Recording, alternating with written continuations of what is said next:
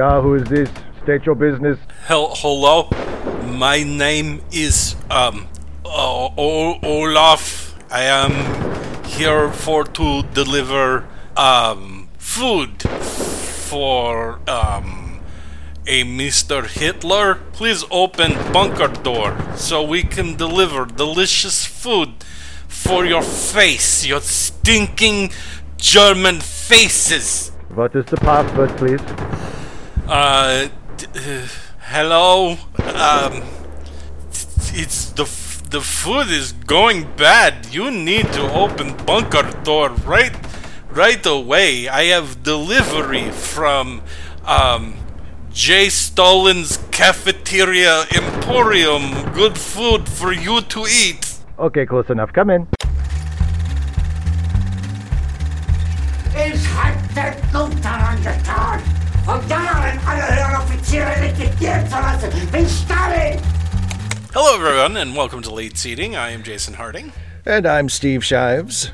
And on this show, we take a classic movie and see if it lives up to its reputation, whether that reputation is good or bad. And this time around, the movie has a reputation of being goddamn important. Isn't that right, Steve? Yes, indeedy do. It is a it is a Uh-huh. capital I important movie. That's right. And what capital I important movie are we going to try to make fun of for an hour and a half before we done then tell everyone to go see it because it's super important? We will be reviewing. Tell them what mistake did I oh. make?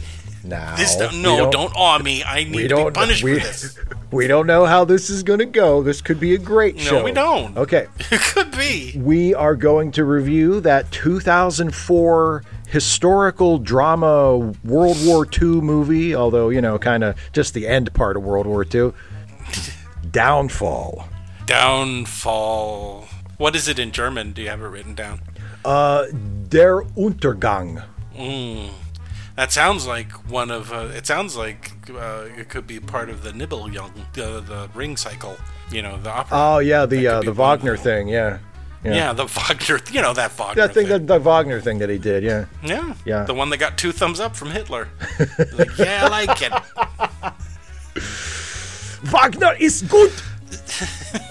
I believe that's a quote from Hitler. So, uh, in, in case you guys don't know, this is a very important film about very real things and very real people. And so Jason's having like a, a what would you call it? A crisis of conscience Uh, yes, you're feeling. I think you're you're you're feeling conflicted. Um, because the the funny part of me wants out. It does not care. it does not care. But the funny part of me does not care. Yeah. It wants to make fun of this movie. But I love this movie and I think it's so important that I am actually for the first time feeling bad about what I'm going to do. But you guys come for the ha-has. that's right. You don't want an hour and a half of me and Steve seriously talking about the film because you'll get bored, we'll get bored, everyone will get bored. Yeah. What is But this film at the class? end- This ain't film class. at the end, we're going to be super serious about it, okay? So just hang in there. You're going to probably hear my brain split right in half, and my comedy demon is going to come out of my nose, and it's, it's not going to be pretty, but we're going to do it, okay? So, hey, Steve, Yeah. do you have any hilarious trivia about Downfall? I have some trivia. Some of it is funny. Some of it, actually, the first one isn't really funny. Um, but the, the the next two are kind of funny, kinda. Great. So the first one is that uh, Bruno Ganz, who plays Hitler in the movie, was initially reluctant to accept the role, but Gee, I wonder why. you want me to play Hitler? Gee, I don't know. but we want you to play him as a person. oh, You mean sympathetic? No. not, I mean, not really, but just just just do it. Just do it. Just do it. Um, but after he took the part, he did a lot of research in order to make sure that he got it right. And um, Yes, he did. Uh, some of what he did was he studied uh, Parkinson's patients to get their body language right because Hitler um, is suffering from what appears to be Parkinson's in the movie. At this point in his life, yeah. And uh, so, he, in order to get that those mannerisms and that body language correctly, he studied Parkinson's patients. Um, he worked with an actor who was from the area of Austria where Hitler was from in order to get the accent mm-hmm. right. And he listened to the only known recording of Hitler just mm-hmm. having a normal private conversation. Um, because yeah, all the it's only one recording. Yeah, because all the recordings we have of Hitler's, he's given like a big crazy Hitler speech, and um, and well, that's what I call. That's big, what he said every time. It's time for my big crazy Hitler speech. Okay, everybody sit down. It's time for my crazy speech. Here I go. Um, but yeah, he, uh, he- So there's there's one conversation between Hitler and uh, I think like an ambassador or a general or something um, that that Yeah. was secretly recorded by Russian intelligence, I believe, and and the the recording wasn't even known until like you know 50 years after No. the war, and it's the only No, known recording. It's the only known recording of Hitler just having a conversation. And so Mm-hmm. Bruno Ganz listened to that to learn how Hitler sounded when he was just speaking normally. His speech pattern. He had a very deep voice, actually. Apparently, which which is voice. which is ironic because he also only had one ball. Nah, wasn't that just a song that they used to sing? Yeah, but I, I, I feel like it's probably based on, on truth, right? You know, I heard that Bruno Ganz wore Hitler's underpants. he he did. Didn't realize that was going to rhyme until I said it. Bruno Ganz, Hitler's underpants. Mm-hmm. yeah, he wore Hitler's underpants to really get into the character. Well, you- and then he wanted to burn the lower half of his body. He sandblasted his lower torso afterwards. Keep going, there's still uh, skin. I did Wings of Desire. Why did I do this? Okay, Um, next. Uh, this one gives me a little chuckle. Uh, ironically, most of the outdoor scenes in the film were shot in Russia, which, you know, Mm-hmm. seeing as how it's the Russians that kill all the Nazis, I thought that was kind of nice. Yeah, it was kind of nice. I like that. It's it's poetry, you know. It's and um, of course one of the things about this movie that people know, even people who have never actually watched the movie, know is that it uh, has been repurposed for launched a thousand memes. Yeah, it's been repurposed for a lot of memes, for a lot of parody videos where uh, people add new subtitles to one of the scenes where Hitler is berating his generals. And uh, Constantine Films, which is the the studio that owns the rights to it, initially uh, did not have much of a sense of humor about this, and they would issue takedown notices to YouTube to get rid of these videos. Um, sure. However, the director of Downfall is actually a big fan of those videos. And and says he loves them and claims that he has watched over a hundred of them. So I don't Mm-hmm. I don't know if he had a word with someone at the studio or if the studio just lightened up on its own. But eventually the studio They're stopped. like, stop it. eventually the studio stopped Yeah. ordering takedown notices, and now you can find of tons of burns those me videos. a little that that more people know the meme than they do the movie. Oh, me too. You know. Because the movie, I mean, I do think a lot of the memes are really funny. I mean, some of them are terrible, but Oh, sure. but, but the one really, the, the really clever and well written ones, you know, um, are terrific. But yeah, it is because this is legitimately a terrific, great, and important movie. And it's like, man, I Mm-hmm. wish more people would actually watch the actual movie. you know? Yeah. But somewhere, somewhere, there was a dude who was watching Downfall, and they got to that scene, and a f- fucking parasite or demon planted the idea of changing the subtitles for that scene and said, This'll be funny. Hitler's complaining about whatever was going on at the time. Yeah, I, whatever. Yeah, like that that uh, that Johnny Damon went back to the Yankees after playing on the Red Sox or something. You know. Mm. or DC fucking up their own franchise Yeah, or yeah. whatever else. Yeah.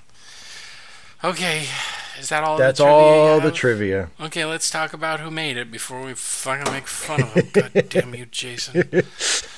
fucking shithead. Here we go. God Damn it. Okay, it was directed by Oliver Hirschbiegel. And uh, German movies, tons of them. No kidding. Tons of German movies. You're gonna hear, no kidding, because it's a German film. Screenplay by Bernd Eichinger, and you guys will recognize that name. And I'll bring it up later because he also produced it. But holy crap, I didn't know he had this in him. Jesus Christ, he wrote a good screenplay. Um, It's based on Inside Hitler's Bunker by Joachim Fest and Until the Final Hour by Traudl Junge. Melissa and Melissa Mueller, and uh, Traudl is the main, technically the main character of this film. Yeah. she's a real woman. I think she lived until 2002. Um, She did a documentary about um, her life. She was actually in the presence of Hitler in the bunker. So this is based really on multiple sources. Um, the death of Hitler in the bunker has been depicted by other actors, most notably, Ale- I think Alec Guinness played Hitler once. Um, but it wasn't really based on anything. So it was good old fashioned, oh, he's a monster kind of guy, and not what we got in this movie. Um, it was produced by Bernd Eichinger. And uh, you know him as the producer that holds the rights, or I don't know if he still does, to the Fantastic Four. Yes. So technically, he was the producer of the Fantastic Four that Roger Corman made. Um, he was also the producer on movies like The Name of the Rose and Resident Evil Afterlife and The Never Ending Story. So he's he's broad. That's right. The person that produced Resident Evil Afterlife is the writer of Downfall. Think about that. Think about how crazy the movie industry is I don't want to think about it. It hurts my head. You think you think on the set of that movie he was telling everybody about this awesome Hitler script that he had? He's like, I'm having an idea for a movie that I want to make.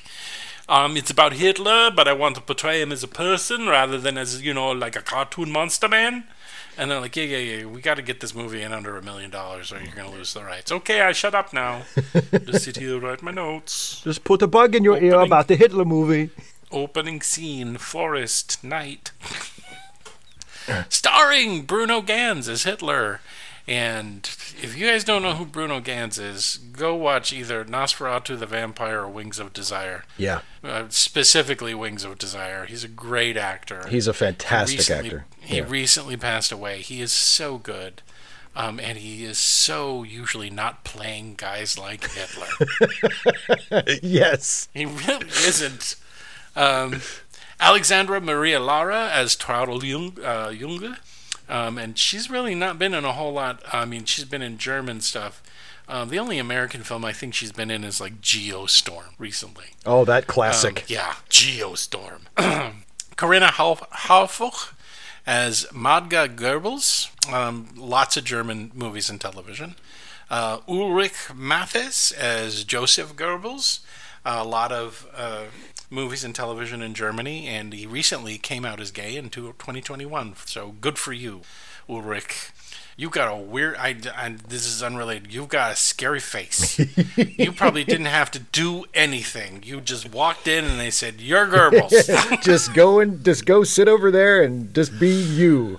How weird is it to going? Yeah, I'm going to go and I'm going to audition for uh, a movie uh, about the Third Reich. You know, towards the end of it, and uh, apparently they think I look a lot like this um, awful man from history. I mean, I bet Ed Harris is like, thank God I look like John Glenn. exactly. Thank God I didn't look like some fucking Nazi. It's like when you're getting cast to be, I don't know, a real life serial killer. Yeah. Are you like, oh boy, I got work? or you're like, oh shit, I'm never going to work again if people like this movie? Everybody always made fun of me for looking like Ed Gein, but who's laughing now? Exactly. um, Juliane Köhler as Eva Braun, German television and movies. Uh, Heino Ferch as Albert Speer and uh, German television and movies.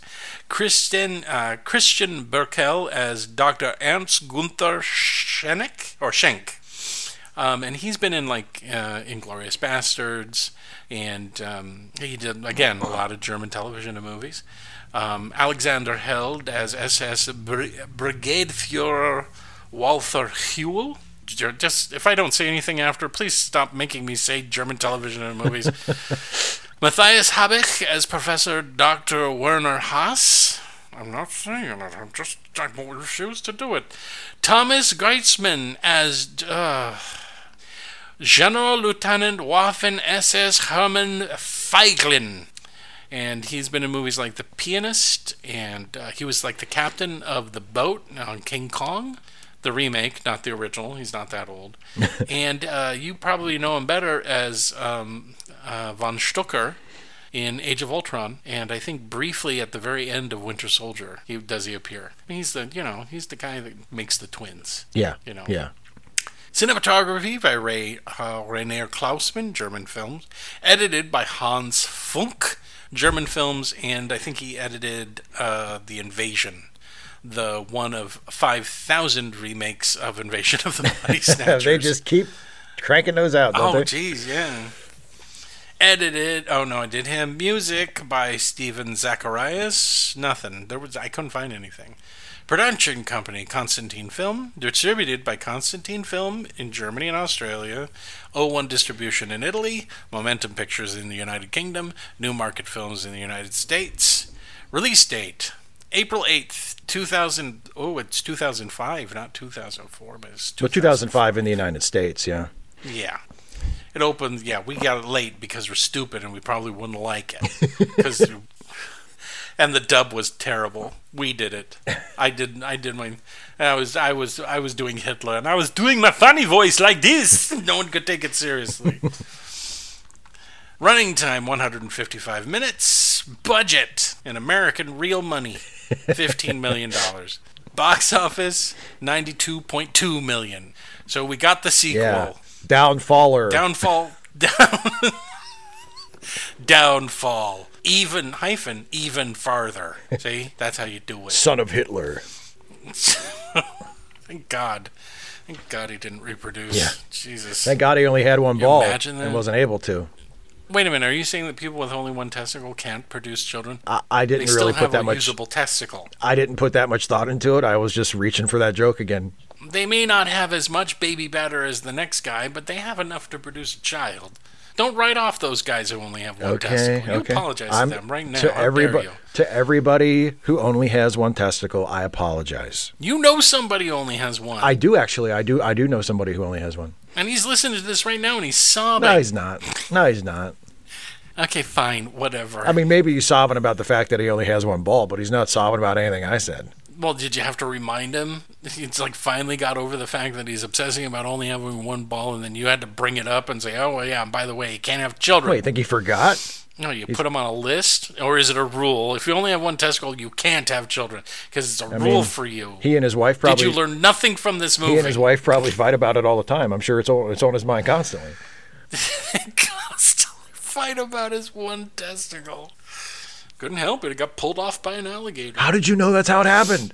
No, no, a wild Wow. guess. Alligators are constantly biting off single testicles. I mean, he lives in Florida, so you know that's how most of the one-balled people in Florida well, lose then one. he, You know, he like, should have known better. He should have Yeah. read the pamphlet before he decided to move there. Yeah. It's like chapter one expect to lose a testicle.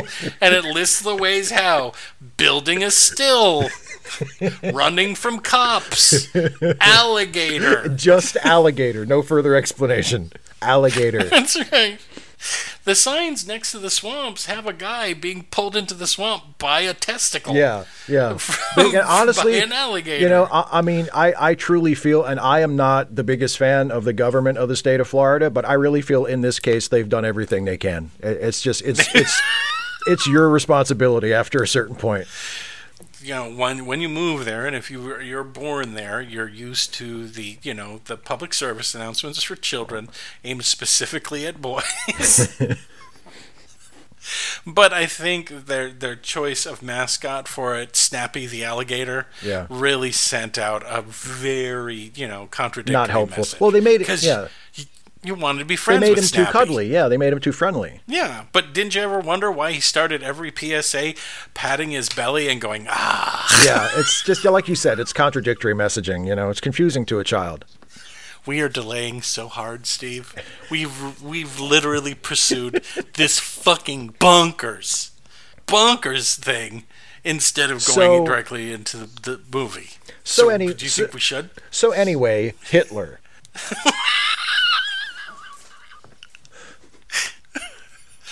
Okay, well, Steve, I'm gonna have to start calling you so that uh, you can show me how to shave because I'm not looking in a mirror again. There's no way.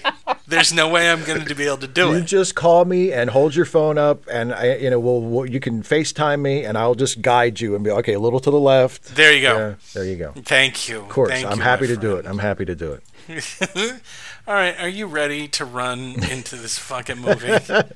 Are you, am I ready to run into the world of downfall? Nazi Germany in its final world of- days. Yay! hmm It'll be great. We're gonna have so much fun. Okay, Steve. Let's you and I bundle up all of our belongings. Yes. Grab our children by the hand. Mm-hmm. Let's avoid the people roaming the streets, just hanging citizens. Yep. And accusing them of supporting the Bolsheviks. Are you guys starting to see what's going to happen? it's it's going to be a laugh a minute. Here we go. and let's you and I try to make it past the Soviet front, which is, I guess, next door. Yeah, it's real close. Run into the world of the fucking goddamn downfall of this podcast. Steve, take it away. Oh boy. Well, you know, we start with some documentary footage. Do we? Yes, we do of the real life Of Traudl? Junge, the real of the real Traudl Junge, and she, of course, Yeah. tells us before we meet the fictional version of herself or the the dramatized version of herself that um, she became Hitler's secretary in the bunker, and that Yep. and that it uh, she uh, sometimes thinks about that and gets angry with her younger self. Because she didn't ask for more money. Yeah, because yeah, exactly. Like, come on, what's Hitler? Yeah. he- he- she should ask for more money. She's going to be the secretary to Hitler, for fuck's sake. And is he going to take it with him? Come on. Was she upset because she only got. Holy shit, Steve, I can't do this. You need to. You, you need to say what you were going to say. my joke is so bad. My joke is so bad, and it Say just it. leapt straight to the front say of my it. brain. Say it. Say it. Was she angry? Oh wow, that's bad. I told you it was bad. that's like, oh man, I'm so proud of you and all. That's almost as bad as that time I did the Zyklon B joke. I'm, I'm so proud of you, and also Don't like be. so horrified I'm not. that that came out of your mouth. that's a, It is hor- it is bad. You need to protect me from this. You really I, do. I need to protect you from yourself. yes, you do because I don't know. Oh, okay, just keep going. okay. keep going. Okay. So She's she upset she she because she finds it difficult to forgive herself. She says. that's right. for doing that because she thinks that she should have known Mm-hmm. better. And then we cut into the narrative part of the movie, and it's uh, 19. I, I think we, we, we you do the you, it's 1942. 1942, and uh, young Traudl is there with four other women, and they are being taken uh, through um, the town to to uh, Hitler's headquarters. They're walking in the woods. Having a nighttime walking in the woods interview because that's how they did all interviews, job interviews in Germany at It was- the time. Is that you Yeah. walk them through the woods to a to a command post? It's Hitler's command post, Yeah. isn't it? It's his. It's uh, they give the name in German. I can't remember what it's called, but it translates as the Wolf's Lair. Um, that's it's one of the the things about Hitler, and one of the things that you know honestly makes him such a pathetic loser is that he he referred he liked to refer to himself as the Wolf. So because he was a because he was a well, he liked to name things after animals. What was the name of his getaway in Austria? Wasn't it, wasn't it the Eagle's Nest? yes that's right yeah God he was such a loser. Yeah. But uh, but yeah so she and these other women You did. Unfortunately, a lot of the stuff that he named was was never uh, didn't survive the war. The hamster wheel, yeah I would have loved to have seen Hitler's hamster wheel, the dog trolley. the fish tank. He just named You know. everything. Yeah. He just named everything after animals if it had anything to do Yeah, with him. yeah. You know, oh look, it's my trout tea tray service. Hooray! Okay. Do we really have to call it that? Yes, we do. He is the Führer. You have to do what he says. anyway, they get hustled in this room. The guy's saying, "All right, you guys are being interviewed to be Hitler's secret, personal secretary," and they're like, "Oh, goody gumdrops," because they old boy, and they're like, "How do we address Hitler?" And he says, "Oh, you know, don't." Yeah. Wait for him to talk to you. He'll come in. He'll come in. Your soul will leave your body for a second. You'll feel a chill. Your, your, it's basically your soul being damned to hell. Don't worry, everyone feels It's completely normal. And then Hitler comes in and he greets every single one of them, right? Yes, yes. Asks them where they're from. And he gets down to Traudl, who's at the very end, and uh, he invites her into the office, and he's, she's going to take dictation. Yeah. Right. And uh, he introduces her to his, he has his dog, Blondie. Um, Yeah, Blondie's there, and he's like, "Don't worry, Blondie's not gonna yeah. hurt you." And uh, then he sits down behind his desk and he's like, okay, yeah, I'm to, I'm going to dictate a speech to you and you just, That's right. so, you know, And he's like, "Before coming home from war, pick up eggs, bacon." You know, a side of hatred. Resign that contract from Satan. and and Traudl is typing, but after a certain point, she kind of stops and freezes, and Hitler pulls out a Luger and shoots her in the back of the head. No, No, he he doesn't. He doesn't. doesn't. He go, he goes up to her and he just kind of looks at her for a second. I think he like pats her on the shoulder or something, and he says, "Why don't we try it again?" And Mm-hmm. he's not like mad or anything. He's just like, ah, you know, whatever. You get. You, you, he's like, you know what? You get one. You get one, and then I'll kill you. So let's just try it again. And uh, Sure. and then and then we cut to her coming out into the out of the office and she tells the other girls i got the job so I've damned myself. and they go, Yay! i'll be haunted by this day for the rest of my life And then we cut immediately to two and a half years yeah and things aren't going so well. We're in Berlin. It's the 20th of April. yeah And it's Hitler's birthday. it's hitler's birthday They keep sending party clowns to the bunker and they keep getting blown up in the street. yeah the, the russians aren't fucking around at this point They've sent for the Vienna Balloon Man, but he's not answering any telephone no he's not he's too smart for that he's like fuck you It's been five years that we came up with the Vienna Balloon Man joke. and it keeps coming back. Balloon! Balloon. Um, Berlin's pretty fucked up, isn't it? it's all fucked up yeah it's been bombed I, I, I think it's fair to say it's been bombed to shit Yeah, basically. We cut to the bunker and all of the generals, and this happens over and over again. Hey, Hitler, um, things are bad, and the Russians have surrounded us, and we have no, we have nobody. We please, can we leave, please? and what's Hitler say? he says no. he says no we're not going anywhere you're not leaving i'm not leaving Don't you worry. We've developed a UFO that's going to come and is going to, you know, stop everybody. And I'm going to make up a whole bunch of, we're going to make up battalions that don't exist and people who aren't alive anymore. and they're going to, you'll see. Don't worry about it. And we get to see inside the bunker where all the generals are sh- quietly shitting their pants constantly. Um, and they're calling out to the field and they're asking, "Wh- where are these guys? Are they going to show up? And they're like, no. no one, did, unless you were like Russians. And they're like, no. So then we cut to a meeting and Himmler's there. Yeah, and Himmler's like, "All right, y'all, we need to do something about this because if if he insists on staying in Berlin and he wants all of us to stay in Berlin with him, that this is over. Mm-hmm. Like we're, you know, the Russian the Russians are going to kill us, you guys." Yeah, so I'm going to go and I'm going to go surrender. Um, Yeah. I'm going to start talking Right. to him. I'm to try to use politics. And he goes, right, Hitler? And Hitler goes, nope. I don't think so. But Hitler's going to go do it anyway. Yeah, and also- and- because and- they're fucking And, doomed. and and Himmler leaves, but before he goes, one of Himmler's uh, lieutenants is this guy Fegelein, and he is and he is Eva Braun's brother-in-law. So Yes, he's he's married to yeah. So he he says to Fegelein, he says, "Hey, you know, talk to Eva, see if she can talk to Hitler, and see if she can convince him to leave." And Fegelein's like, Yeah. "Yeah, sure, sure, whatever." Um, and Mm-hmm. then Himmler's like, "Bye." because they all know what they all know what they've done. They all know what's going to happen.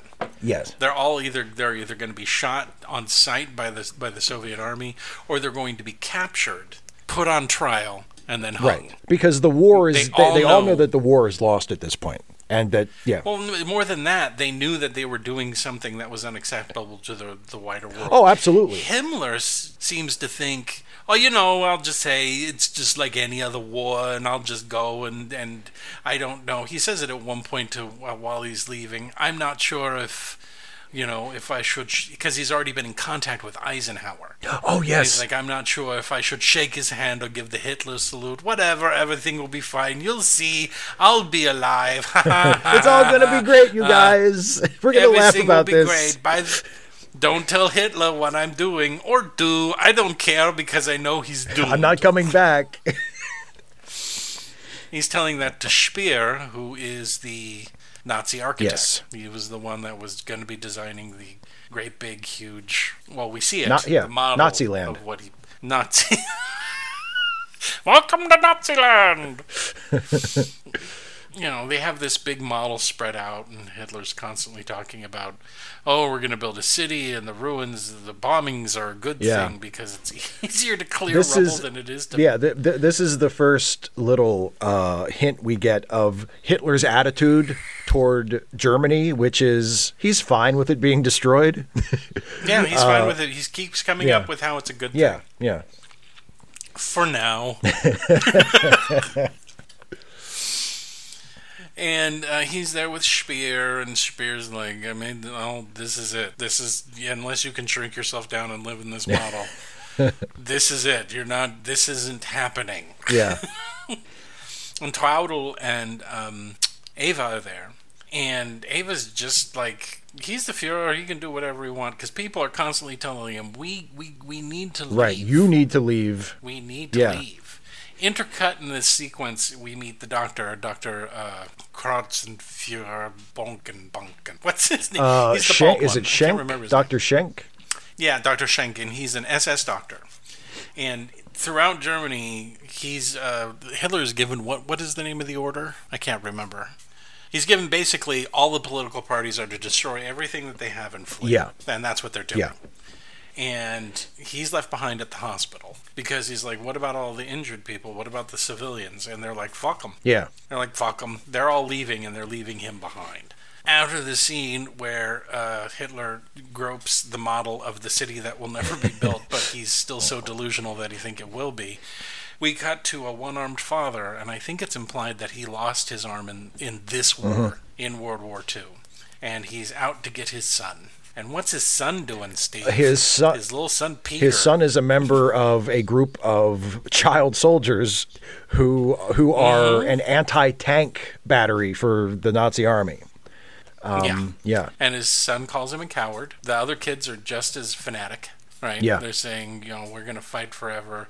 Your son's about to get an award from the Führer because he blew up two tanks. Um, and his son calls him a coward and he runs off. Yeah.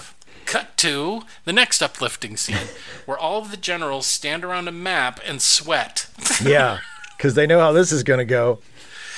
Yeah, because they're like, oh, by the way, um, we don't have anybody. We're throwing corpses at the Russians, but it doesn't seem to be working. Um, we need bullets because they've cut all the supply lines. And uh, oh, by the way, maybe the civilians you might think about. And he's Hitler's like, fuck them, fuck them. And oh, by the way, I want you to get these guys who don't exist anymore to come over here. I Yeah. want you to get this battery to come over here and. Um, and that's it. We're gonna be fine. You'll see. Everything will be fine. Yeah. We'll He- be. he- I'm a genius. He seems to have this, and this this recurs with Hitler several times in the movie. Because this scene we're talking about is not even the scene that the meme is made from. It's a very similar scene, but this is not yet that scene. it's a similar.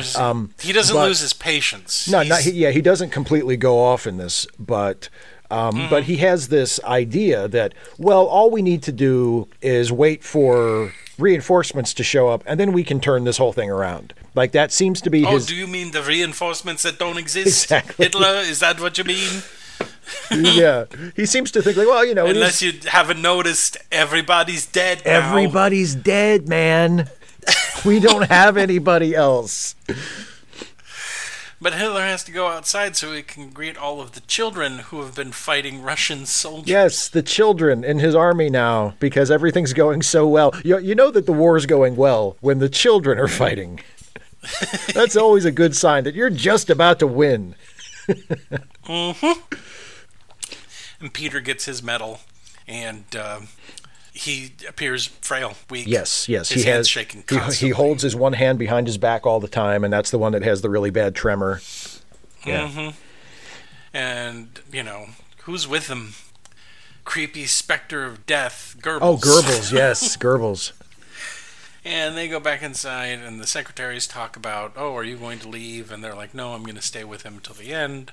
They decide. I mean, uh, uh, Traudl is like, I can't. Uh, what am I supposed to do? Am I supposed to go back home and tell them that I? Because apparently her parents, her family told him, "Don't go. Don't work for him. Yeah. Come home." And she doesn't want to have to hear him say, I told you so. Right, exactly. So she's going to stay there because there's still a part of her and several of the staff members, notably women, who believe that he will somehow save them. Yeah. That he is the genius, the savior of Germany, and that somehow he's going to, you know, snatch victory from the jaws of defeat at any moment.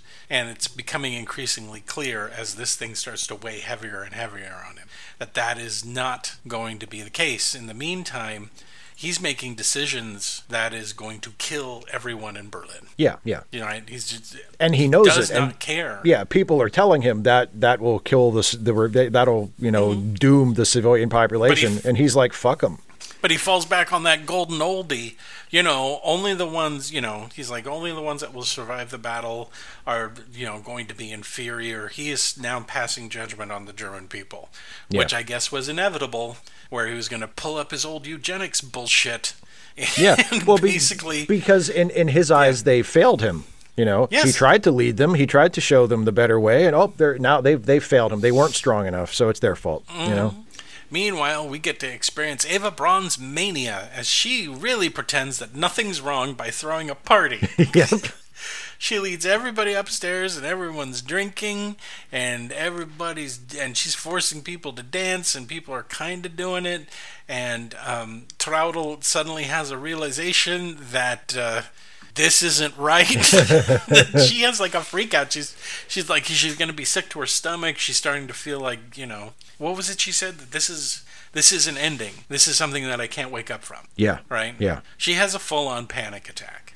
And thankfully, she excuses herself from the dance floor right before we send them a good old American, or I think in this case, Russian gift, which is a bomb that blows in through the windows. People are screaming, and she has to run back to the bunker.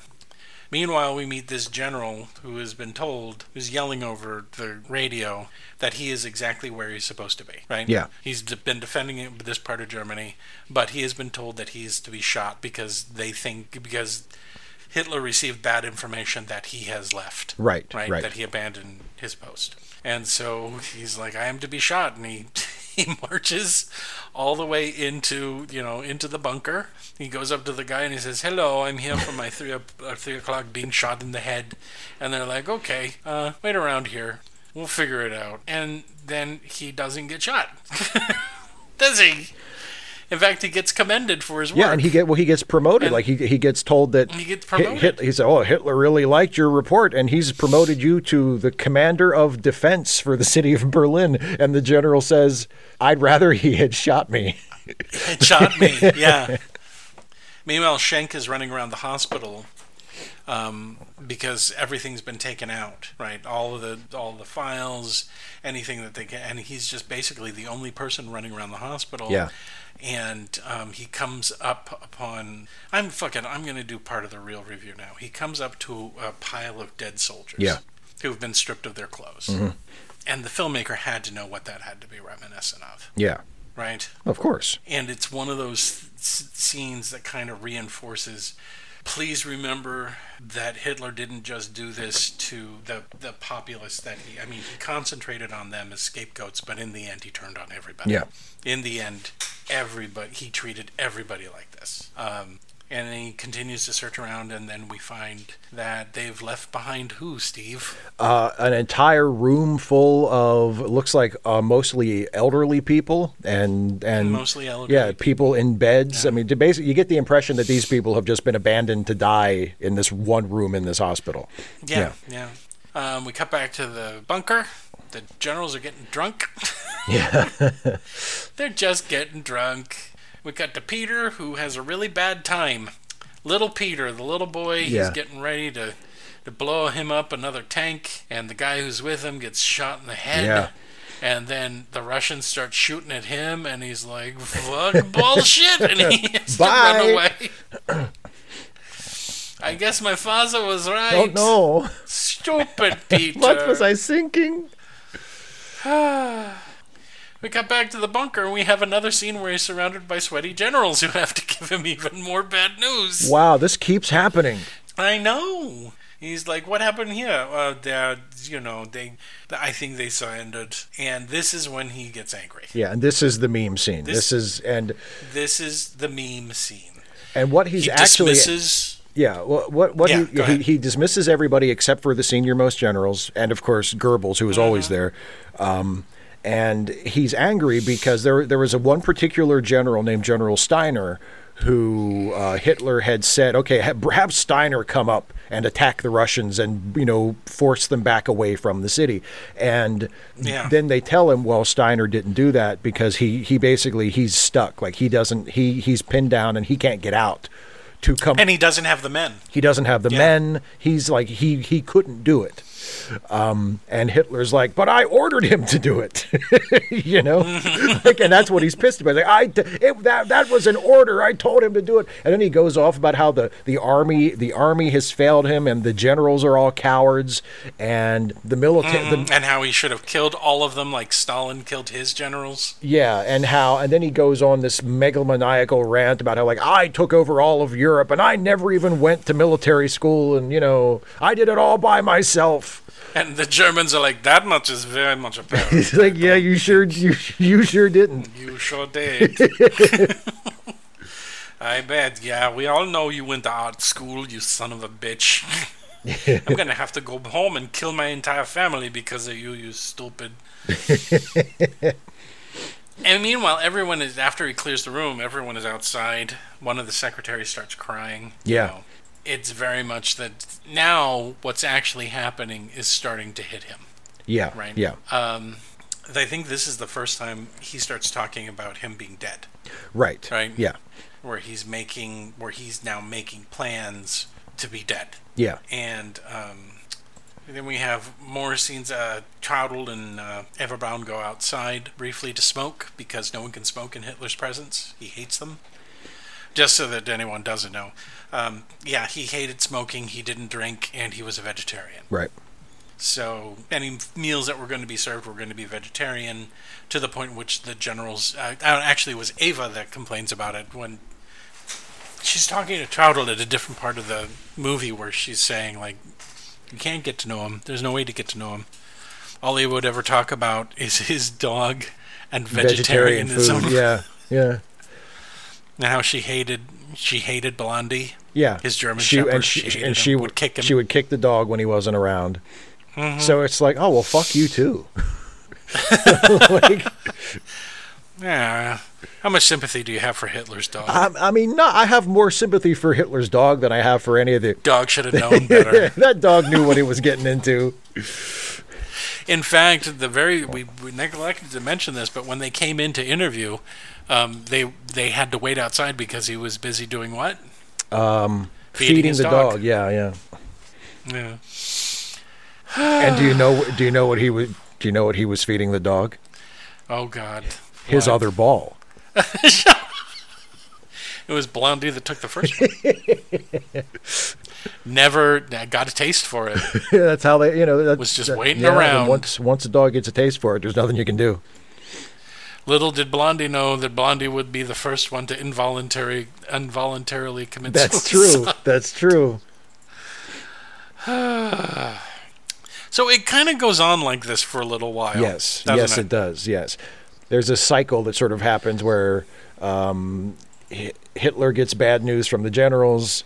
Uh, he throws a little tantrum. Then he, but but he still, eh, but it's weird. Like he he sticks to this this delusion that well, but we can still turn this around and win this. But then he also starts speaking like at at dinners and and conversations with people, speaking very casually about his imminent suicide. You know. Yes, exactly. Um, uh, doesn't the flying lady and her husband show up? Yes, yes. The pilots, and they're still very much supporting him. And um, so he gets the news that Himmler has drafted terms for surrender, and has been, I think he sent them to the Russians. Yes. It was either the Russians or the Americans, and Hitler has found out about it. And this is, I think, the most crushing blow to him in this process.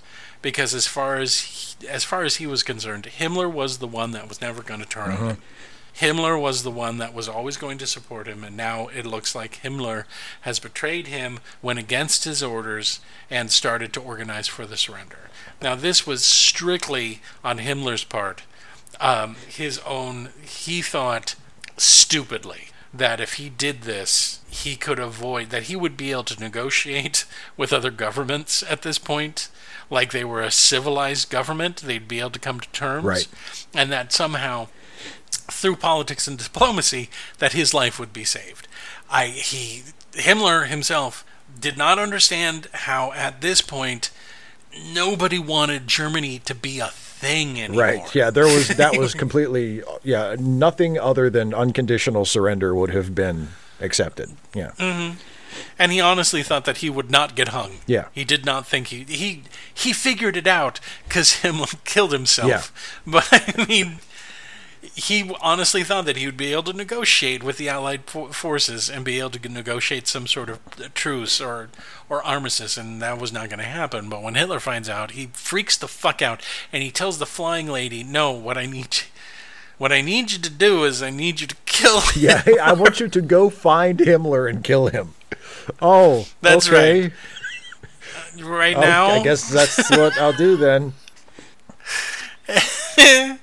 and so um, I, I don't think we see her again. No, do we? no. I don't think she leaves.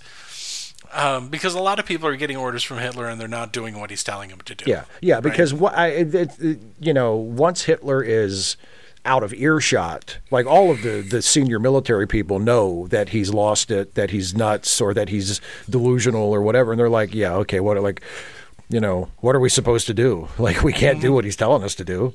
it's impossible.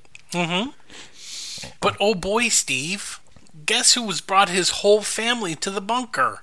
Oh, it's it's uh, Joe Goebbels. Yeah, Yeah. the Magda Goebbels and the Goebbels kids. They're all here. This Yeah, the singing the, Goebbels. the Von Trapp family. Only the opposite of that. Are we going? Are you? Are we going to skip that part? Are we? Were they? Oh, were, were they? Were they sing a, a delightful little song for Hitler? You know what part I'm fucking talking about.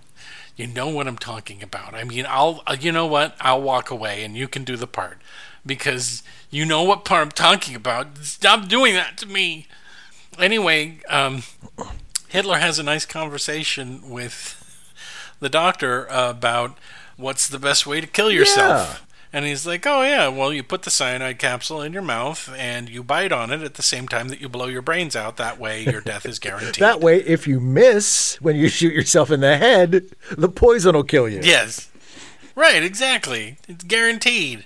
And then what do they do, Steve? What do they do to test it? What do they do? Oh, they, they give it to the dog, right? They give yeah, it they to give it to Blondie. Blondie. Yeah, And they're like, it, oh, it works. okay. God. Then we briefly cut to the children who are still fighting. Cut back to the bunker where the generals are either drunk or asleep, sitting up in chairs. Cut back to the little. There was a girl with braids that was fighting, and she's mm-hmm. dead. Oh yeah, Pete Peter's fully like, I've made a mistake. this is not how this should have gone. This is stupid. Meanwhile, Hitler is, even though he's been consulting a doctor about killing himself, um, he's still on and on about, you know, we can snatch victory from the jaws. We will, you will see. You, I'm good, and you're, and that's gonna, and fuck the German people. They deserve. They're all tra- Everybody's a traitor. You're a double traitor. because he's this is where he's there's an intellectual part of him that knows this, this is over. Yes. Everybody else knows this is over. Everybody. And all of the arguments are trying to convince him of the truth of it. And there's a part of him that knows this, and it's devouring him. As he, I mean, if you've noticed in the physical performance from Ganz, how it just seems to deteriorate and becomes more haunched Yeah, his his walk has become slower. Um, you know, Speer comes in and he's like, you know, I would have, you know, I'm I'm loyal to you, but I'm going to disobey this order. You know, because he tells Speer to stay, doesn't he? He Yeah. says, "Don't go." Yeah. And Speer's like, "Look, I respect you, but go fuck yourself. Yeah. I'm gonna leave." And once again, Hitler gets upset because another person that he thought was very loyal to him has, you know, is going to betray him. He's going to try to do what he can to stay alive. By the way, at work, Speer lives until like 2002 or something like that. He lives a Yeah. long He. life. Yeah. Yeah. Yeah. Yeah. Well, because he. Yeah. He. Most of the guys that survive this are captured by Russia, and they're not released until 1955. Yeah, a few of them are executed uh, after the Nuremberg trials, but most of them are imprisoned and are either die in prison or kill themselves or are eventually released. Peter makes it home to his dad. He's got a fever. His mom's taking care of him, and they're like, "Well," she's like, "He has a fever," and he's like, "Well, at least Yeah. he's alive, right?" And get get ready to. That's not the end for Peter. No, it's not. Cut to dinner where Hitler is rehashing his old things about compassion being a primal sin, and it's how it's uh, compassion is for the weak, and I don't know how people can continue to just keep eating. Yeah, every kid Oh, this is where he about out about that Himmler, yeah, yeah, yeah, and he has the biggest tantrum which of makes for an awkward dinner. yeah. And then I think this is it's it's it's uh, the, the uh, not the scene right after this, but a scene very close after this is when um, one of his generals meets with him because he he after he finds out about Himmler, he wants them to bring uh, Fegelein in because Fegelein is one of Himmler's Yes. subordinates. So and they're like, we don't yeah, know where the, the, well, this the general comes to Hitler and he's like, "Okay, so we looked for him and he's not here." And Hitler's like, "I want Fegelein, Fegelein, Fegelein," and he just Fegelein, throws a little tantrum. And they're like, "All right, dude, fine, shit, I'll, okay, I'll, I'll go find him." Jesus Christ, God damn it.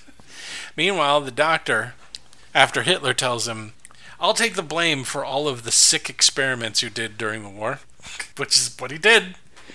He said, Don't worry. Don't worry.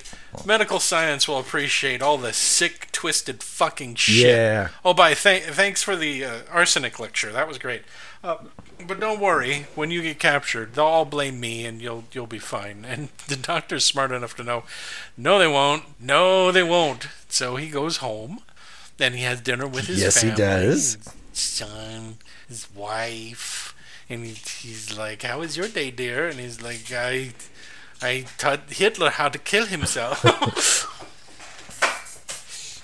and um, my dog is insistent on coming up on my lap because I think she knows that I am I am going through what can only be called a crisis of faith at this point. Um, and you know, like, oh yeah, this is very good dinner. I've brought dessert, which are two hand grenades, Boom. And he blows his family up. Yeah. Meanwhile, soldiers found Fegelein. He's been sleeping with a prostitute despite the fact that his wife is like, you know, Eva Braun's Uh, sister. Eva Braun. No. Oh, that's right, pregnant. pregnant. Yeah. Eva comes running in and begs Hitler not to kill Fegelein, and he's like, "Well, he was Him- Himmler's adjunct." Yeah. And so I want to kill Himmler, and if I can't kill him, guess who gets to die? and she's like, please don't. And he's like, who am I? And she's like, you're the Fuhrer, baby. And he's like, that's right. So she has to accept the fact that her bro- her brother-in-law is about to be killed. Yeah. Hmm. The generals hash over how they're gonna, well, die, basically over a map again. They're like, all this red area, this whole red map, is where the Russians are, and this tiny little blue part is what's left of Berlin. This is us. Mm-hmm. And look, we even drew you and Eva dead. Look at that. In a pit. But he's still doing this whole we'll do this pincher Yeah. movement where these guys will come from here and those guys will come from there. You'll see. I've been luring them all into yeah, a trap. Yeah, he tells. I think. It, Oh, you mean is it the? crazy brain? Yeah. That's a trap. It's the. Uh, is it the the earlier when he's talking to the pilot lady Oh, when he's talking to and, yeah. and her husband, and he's like, "Oh, don't worry, But this is re- Mm-hmm. all a decoy." You know, like But he says it again to the to the freaking generals again, and they're like, "This is we're." Mm-mm. Meanwhile, they capture Fegelein and they lead him outside, and then they shoot him. Mm-hmm. Just straight matter of fact. And um, then Traudl has to uh, do his last. Well, it's not his last will and testament. She's writing up his what is it? His testament to something. It's just him to get more of his hate out. I yeah, guess. basically, yeah. He's like, I'm super great, and the German people are sucky, and if they'd been better, this totally would have worked out, but it didn't, and I'm I'm awesome, and uh, I'm gonna be awesome when I die. and then he gets married. Yay. In a, a, a just you know a quiet little civil ceremony.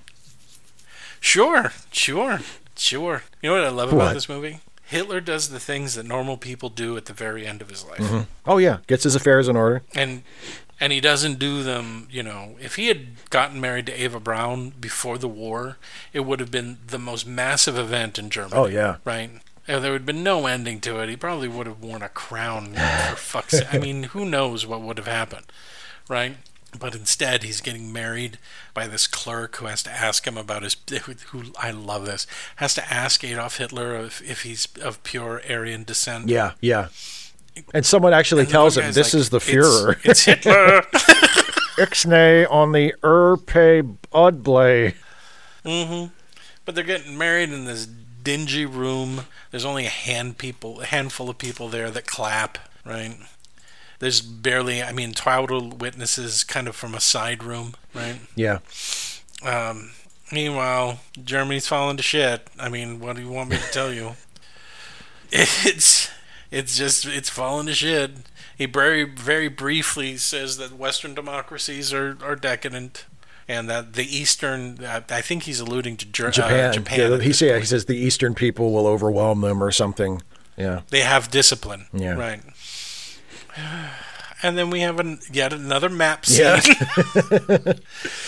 because things always so far maybe they're thinking this time it'll work this time he'll get the point but he just kind of stares at the map and walks off right he turns to his main attache this super tall german Yeah. dude and he's like hey um, listen i don't want them putting my body up in a museum and the guy didn't say what who when have we ever done that when has ever anyone ever done putting a body up in a museum for people to see because his ego is so great that he honestly believes that if they cap if they get a hold of his body that even his body would be you know put up in a museum for people Yeah. to come and see hey kids you want to go see hitler's body again Oh, Dad, come on. why? no, it'll be great. No, it won't. You've got this weird World War II thing where you're obsessed with the German army. I don't get it. So yeah, he Hitler says he he basically says me and Eva are gonna, you know, take care of ourselves, and Yeah. I want you to make sure that the Russians don't get a hold of my body. And uh, Right. he's so like, okay, I want you to go get some gasoline, and I want you to burn, dig a hole, and you're going to burn us up so that they can never find our body. And he's like, okay. you got it. Meanwhile, Schenck has been working with another doctor who I think is dying of tuberculosis. Mm-hmm. And they both get called into the bunker, right? Yeah, they do get called into the Yeah. bunker. And I cannot for the life of me remember why. Do you remember why? I, I think is this the scene where he tells Hitler how to kill himself? This might no, be the that's scene a different tells Hitler how to doctor. That's a different doctor. It's it's Schenck, the the good doctor who is constantly trying to save soldiers and civilians, and Yeah. he gets called in to the bunker, and they come with the the nurse that loses her shit. It's like you can do it. You can save us. You have you poop weapons and bullets and ammunition, please. Please tell me you invented robots and UFOs. tell me that the, you've been to the, the Hollow Earth and you brought back dinosaurs to help fight. and I can't remember why he's he's there for a reason, but I cannot remember why. Meanwhile, the generals are just drinking, right? Shanks sits Yeah, down. they're with like, "Fuck they're this," just- yeah. they are fucking loaded. Uh, his attaché had them empty all of the cars in the garage of gasoline and bring those bring those up um, because they're getting ready for it. They're getting ready for it. Um, what happens next? What happens Uh? Hitler, everybody gathers together. Oh no! Wait, Eva, Eva and Traudl have a heart to heart about the, Yeah. how hard it is to know Hitler, and That's right. then Eva gives her a coat. Yeah. gives her an expensive. Here, I want you to have one of my fur coats. It'll make it easier for when you try to escape out of Berlin. Yeah, because nobody will notice a young woman trying to escape in a fur coat. Right, exactly. Then Eva puts on some lipstick, and Hitler has his last meal, which is raviolis mm-hmm. or raviol. Yeah, raviolis, and he thanks. And and here's the scene. I mean, this scene kind of sums up why this movie is so important because we've all we've all gotten used to the angry shouting cartoon Hitler, right? Yeah. And it's just a shot of a broken man hunched over a plate eating ravioli. Yeah, just shoveling food Just- into his mouth. Com- spooning it into his Yeah. mouth. He knows he's gonna die. He knows that there is not. He, I mean, he has to know at this point that there is no. There's no. No. Not going to be a third Reich. Everything he's done has collapsed around him. He has no faith in any of the generals to continue on his legacy. There's nothing. There's no. He even makes fun. In this, he actually makes fun of the idea of escaping, having to sleep in a farmhouse Yeah. and then trying to lead something from afar, which is one of the conspiracy theories about Hitler, right? yeah. Is that he managed to escape and he, you know, went to Argentina and died of old age. And this this correctly points out he was too much of an egotist to do that. Yeah, he would never have, he couldn't even have conceived of doing that. He wouldn't have been able to live through it, right? He would have just, you know, it would have destroyed him, I guess. Um, this suicide thing was the thing that was the only thing that was going to work. So now we get to say goodbye. Everyone forms a line, and he says goodbye to everybody, kinda. Yeah, yeah. He he kind of meets their eyes. Mrs. Mrs. Goebbels is um, a fanatic. Oh, yeah, she is a true blue believer. Yeah. Well, I Yeah, mean, well, she's one of the. so is- I mean, yeah. everybody is, but I mean, she's she's one. Of, there's an earlier scene. Um, Albert Speer, before he leaves, she's one of the people that he goes to see privately, and he basically tries to tell her, "Look, take your kids and get out of here." And and she, she says she can't live. She Yeah. doesn't want her kids to live without. Uh, without you know. Nazism, without yeah, she's my my. I, if without without National Socialism, my children don't have a future. And and Albert mm-hmm. Speer, Albert Speer is like, wow, you're crazy, and he Yeah. and he just kind of leaves. look, I just designed buildings. It was a good gig while it lasted, but I am gone. Yeah, I'm not. I'm not dying for this shit. Like, I'm out of here. And after he says goodbye, they go into the room, and uh, there's a guard in front of the room, and Mrs. Goebbels is like, "No, I got to talk to him one more time because they all know he's gonna he's committing suicide." Yes. right at this point he open he stupidly opens the door she starts crying she falls on the floor she grabs him by the waist you know he and he's like fuck off man. i'm doing something private Yeah, I'm in the middle of something here. Traudl finds the, the singing Goebbels children in the hallway, and they said, We haven't eaten anything since breakfast. And Mama said last meal, and I don't know what that means. And she's like, Okay, I'll get you some bread and some jam. She's feeding them. I don't want to get to this part. so, fucking Hitler finally does what uh, the whole world has been asking him to do, and he kills himself and he kills Eva. And they carry the bodies out and they fucking burn them. They burn his bodies, right? Yeah, they sure do. Mm-hmm. And this is another one of those. Could you imagine if Hitler was in power and he before the war and he died? What kind of funeral that would have been? Oh my God, it would have been a, the most obnoxious state funeral ever. Oh yeah, Yeah. Yeah. What was his funeral like in real life? a handful of, of devoted and some not so devoted generals Yeah. as they are dumped in a dumped in a pit and burned. yep. And it's like, oh, Hey, sic semper tyrannis, motherfucker. and they can only stay out for so long because the bombs are still dropping. Right. They can't So even they have have like run. a yeah, yeah, exactly. So Peter, we cut to Peter who's running around on the streets, and uh, well, things have gotten real bad, haven't they, Steve? Oh yeah, well, like as you alluded to earlier, there are um, people being attacked and killed under suspicion of being sympathetic to the to the Soviets. Which is reminiscent of how they used to kill the Jews prior to the. The Absolutely. final salute, you know, when they started to Yeah. round them up, they're being hung with signs on them Yeah, in the street.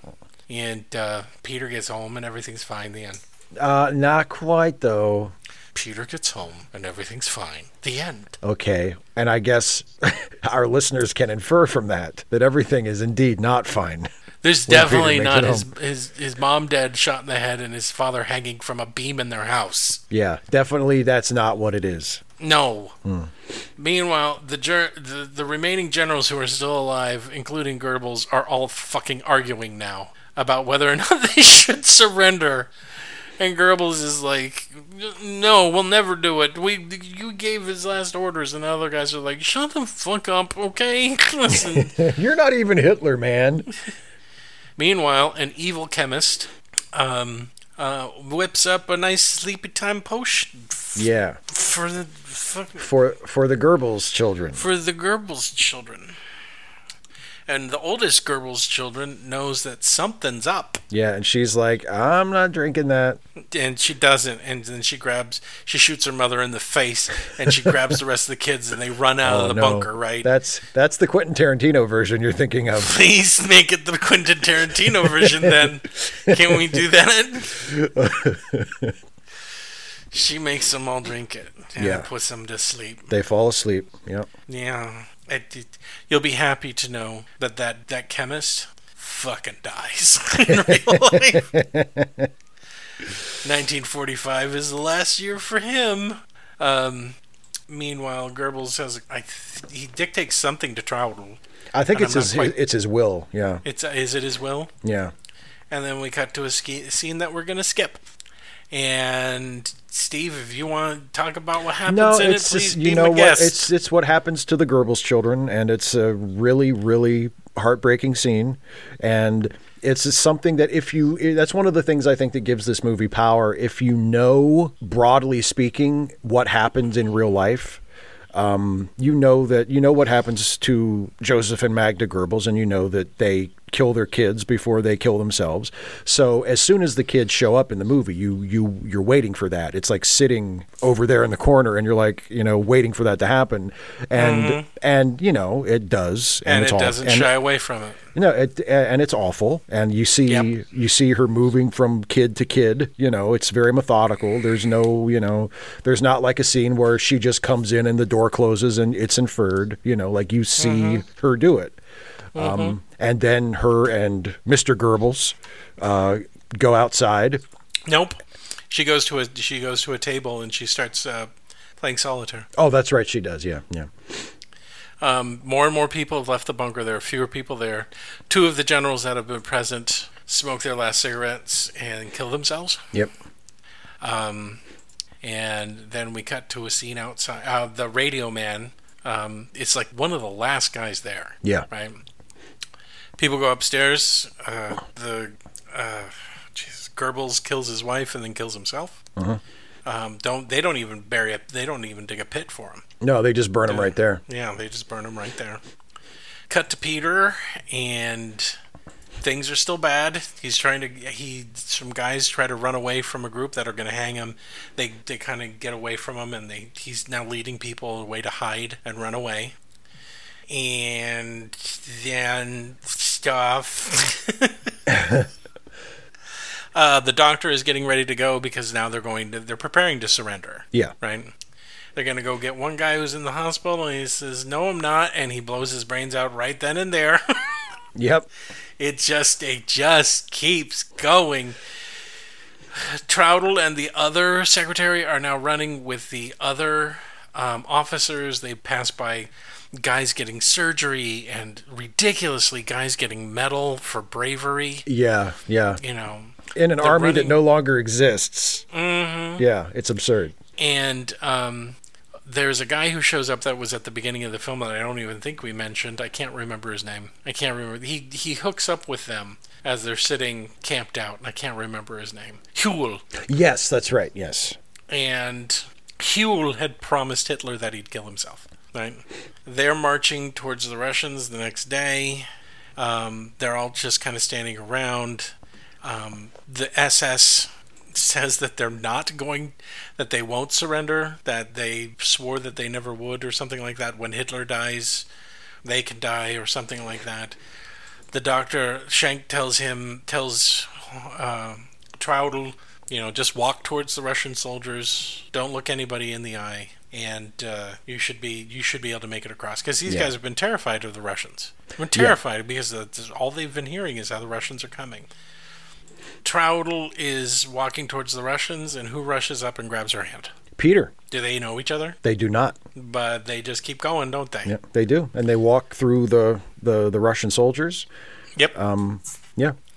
And uh, there's a brief moment where she does meet eyes with one Russian soldier who's very drunk, and he offers offers her a drink, and uh, Peter thankfully leads her off. Schenck talks to Hewel, and he's like baffled that Hewel promised to kill himself. Right? Yeah, he has he's a like, he, yeah, he, capsule. he tells a, uh, he's, he's kind of speaking to everybody, but he's speaking specifically to you. Like, what are you killing yourself for? right. Like, what are you what are you dying for now? Like, the war Mm-hmm. is over. You know what what is the purpose of killing yourself now? But it doesn't work. And then, uh, you know, the SS think that the Russians are coming in for them. They all prepare to fight because they're going to fight to the end. And it's not, it is the Brigadier General who is showing them that they have surrendered. And the minute they realize that they have surrendered, two of the guys immediately kill themselves. yeah. Yeah but Traudl and Peter get across the bridge. Peter finds a bicycle. Then they ride away. And then we get a Fast Times at Ridgemont High ending where they tell us what happened to all the characters. A bunch of them went to prison and died. Uh, a lot of them went to prison and got released and lived for a Yeah. long time. Uh, a, a a very large number of them were released either in the 50s or the 70s, and quite a few of them lived well into the 90s and 2000s. Yeah, Yeah, they did, yeah. including including uh, Traudl, yeah, who lived until 2002. yeah. So if you guys think this is ancient history, it's not. No, no, not. definitely not. And we get one last clip of the real Traudl um, saying that uh, years after the war, she was.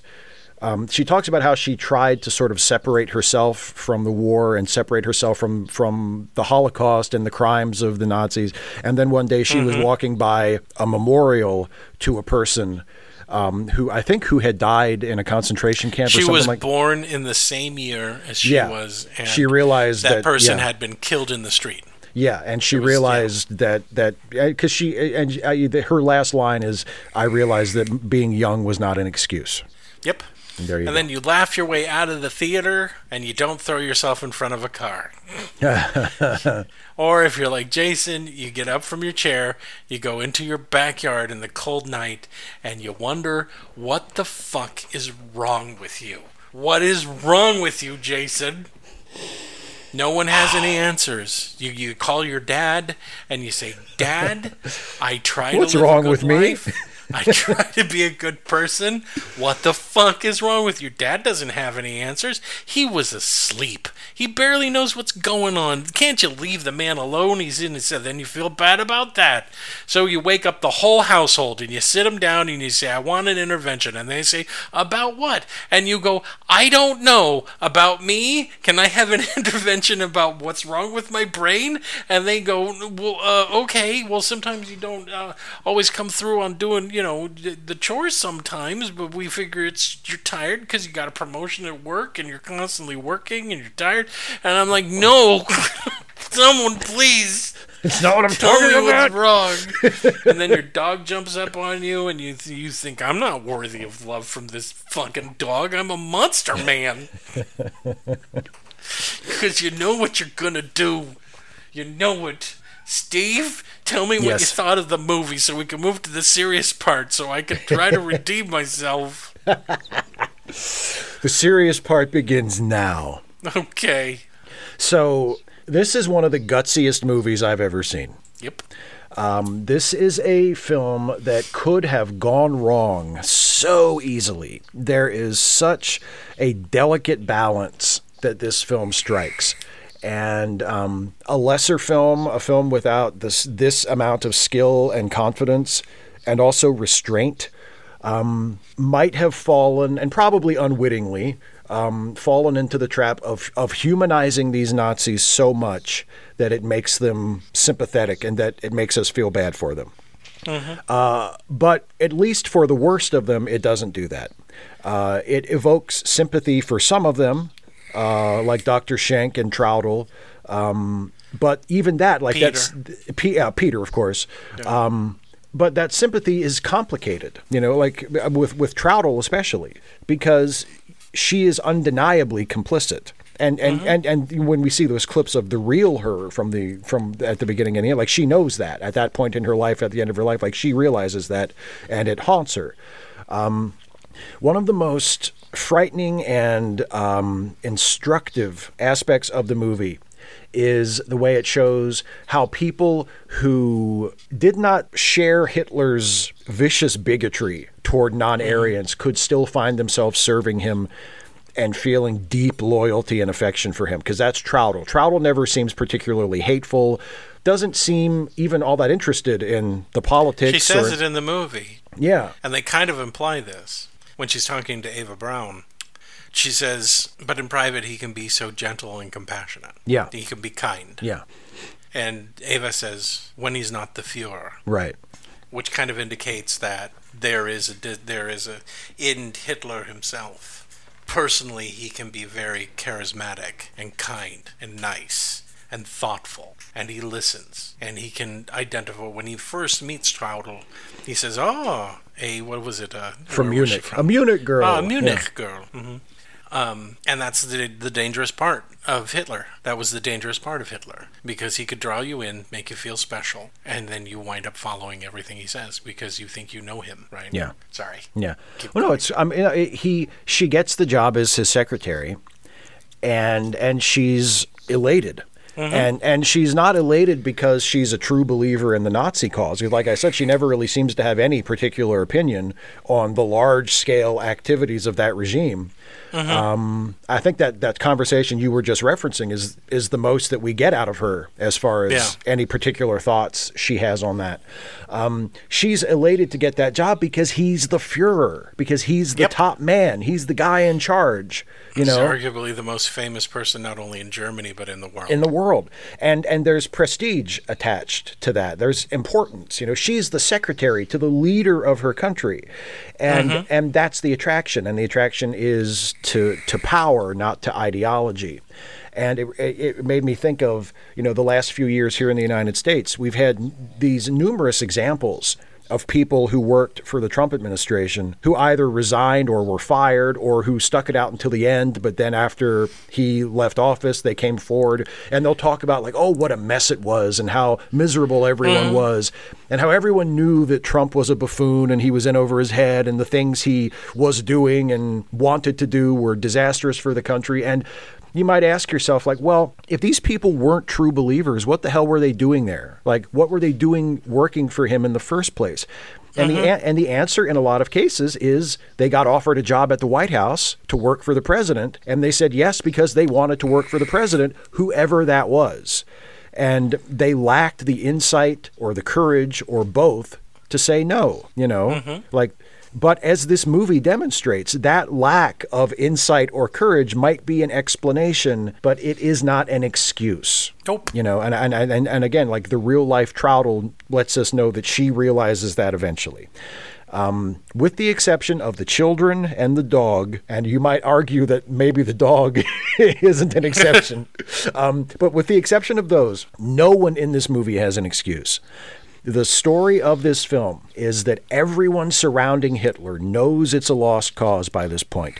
They know continuing to fight is pointless. They know the orders Hitler is giving and the predictions Hitler keeps making about how any day now the army's going to come to their rescue and the whole thing's going to turn around make no sense. And yet they keep telling Hitler what he wants to hear until they have no other choice. And Or they just don't combat him. Yeah, He well, makes a statement and no one contradicts him. yeah, and they never. It is unthinkable that they would that they would try to force him from power. That they would try to take control and say, you know what, this guy is crazy. This is over. We need to take control of this and try to find some kind of, you know, manageable peace with the Russians and the Americans because we are not going to win this. Um, that that never that that never even comes up. The few times that some of the generals suggest maybe we should surrender, like they get shouted down and accused of being traitors, and you know, um, these are these are people who know that the war is lost. These are people, probably most of them, who know about the death camps. We see Hitler talking openly about exterminating the Jews. It doesn't seem to be a secret, um, Nope. at, at least not among these particular people who are in the bunker. Um, these are people, some of them, who are responsible for the death camps. They have knowledge of what is happening. They have the power to act to at least save some lives at this late date, and they don't. Nope. And Some of them try. I mean, some of the generals are like, "What you what you just said is a death sentence for everyone Yeah. in Berlin." yeah, and Hitler and he says, doesn't "Fuck care him." because, as far as he's concerned, the German people failed him, and you know, fuck him. Yeah, and the movie, um, the movie doesn't lay it on thick. It doesn't underline the crimes of these people. It doesn't. No. It doesn't beat us over the head with how awful they are. It just lets us watch, Yep. and it trusts that we'll see it. Um, and the best example of that is the portrayal of Hitler himself. Bruno Ganz doesn't make him a cartoon. He doesn't make him a supervillain.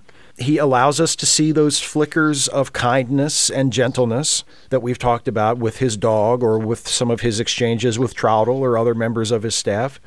But he also lets us see that Hitler is physically and mentally frail, that he is just deeply deluded as to the state of the war, that he is utterly unapologetic about his crimes, that he's proud of them, in fact, um, that he has not an ounce of compassion for the German people who are suffering because of him, and and most important and most importantly of all, he's a coward we we see his cowardice.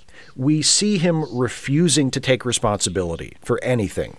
That's cow- mm-hmm. that's cowardice. He's the leader, and when any whenever anything goes wrong, it's always somebody else's fault. Whenever one of his inner circle betrays him or refuses to follow one of his pointless orders or doesn't follow the or doesn't follow the order because it's impossible. He They're throws a ta- treason. Treason and trade. Yeah. They're traitors. he throws a tantrum. He curses them. Yeah, they're traitors. Um, he never takes an iota of responsibility upon himself. Um, it's always the fault of the generals or the army or the German people because they weren't as strong as he needed them to be. you know what's really interesting in his portrayal Yeah, what? is whenever someone outwardly demonstrates loyalty to him, whether it's the, the people who who who um, say to him that they're committed to the end, we want to be here, you know, till the end with you, or you know when um, Frau Goebbels um, collapses on the floor. In Mm-hmm. front of him, or the nurse that just loses her shit out of desperation Oh yeah, yeah. he seems embarrassed. He's Mm-hmm. Yeah. like get he has no reaction. He has no comfort for them at that point. No. He just seems embarrassed because I think internally he knew at this point that there was nothing that he was going to be able to do. That he was he was starting to realize that yeah, this fanaticism is great, but it doesn't help me. There's nothing you can do. I don't give a shit about it. Yeah, it makes no difference, yeah. to me. Yeah. Sorry. Yeah. Um, well, and again, you know, we get this the incredible restraint that is shown by the filmmakers and, and by Bruno Ganz playing Hitler because, again, he just gives the performance and we watch and we get the message.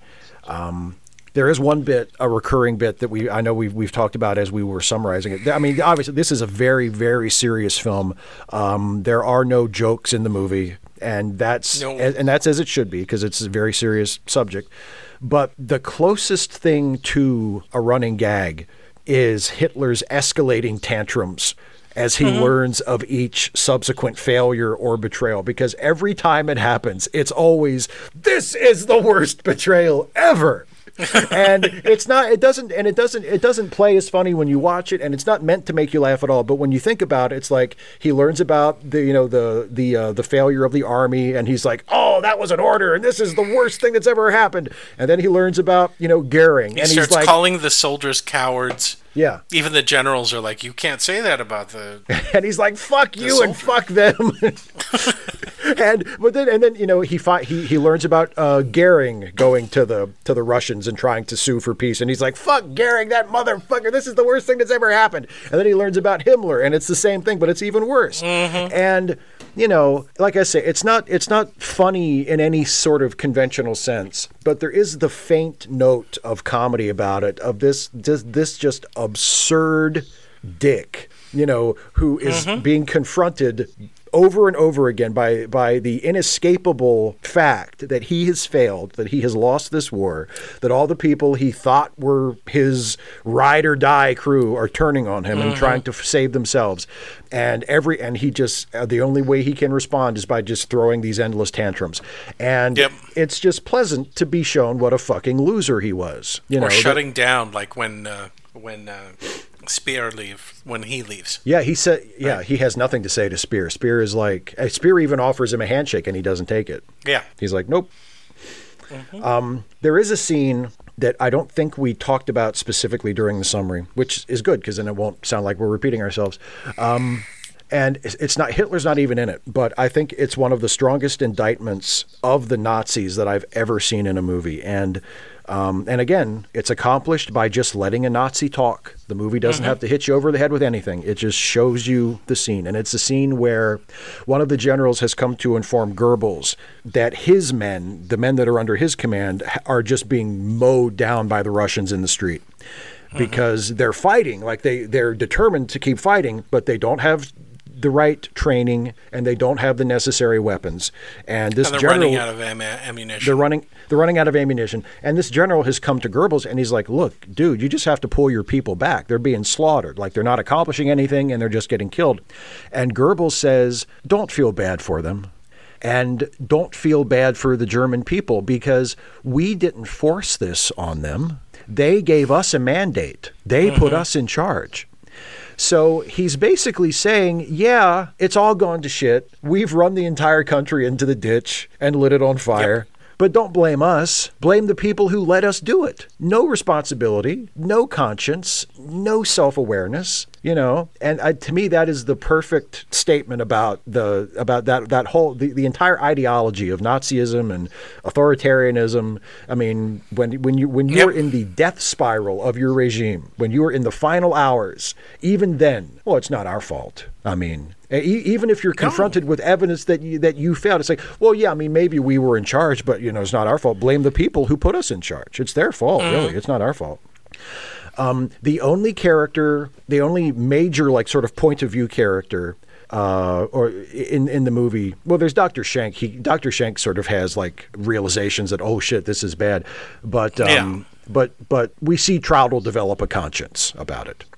Um, but Traudl doesn't really develop a conscience about it until long after the war.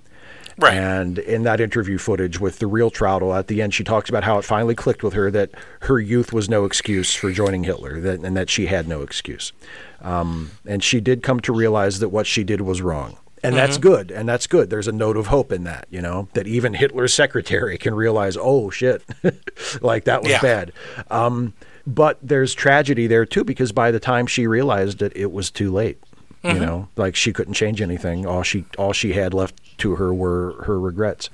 Um, so I mean, that's pretty much all I have to say about it. It's it's it is it's a great film. It's an important film, and it's a an almost breathtakingly risky, confident film to to tell this Yeah. story and and to tell it this way. To just to just pull back and say we're just going to present this, and we're going to trust that people will see that yes, these were human beings, but they're but by showing that they were human, we will also not be, you know, we will not be um, getting in the way of the message that they were evil too. You know, we just Right. need to we just we, we just show what they did, and we don't need to beat you over the head with it. You'll get the message. So there you Mm-hmm. Right. go. Your turn. Okay. Yay.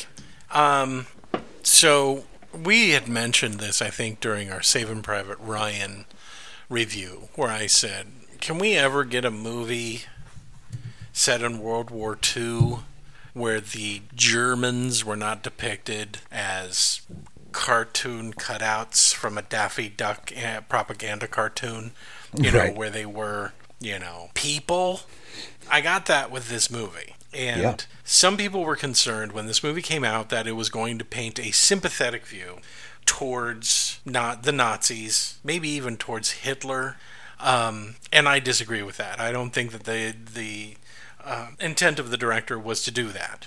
Uh, but I think the intent of the director was to say, um, they're people, they're people. And we run an inherent risk because when most people think of Hitler, they think of him as this abhorrent monster, right?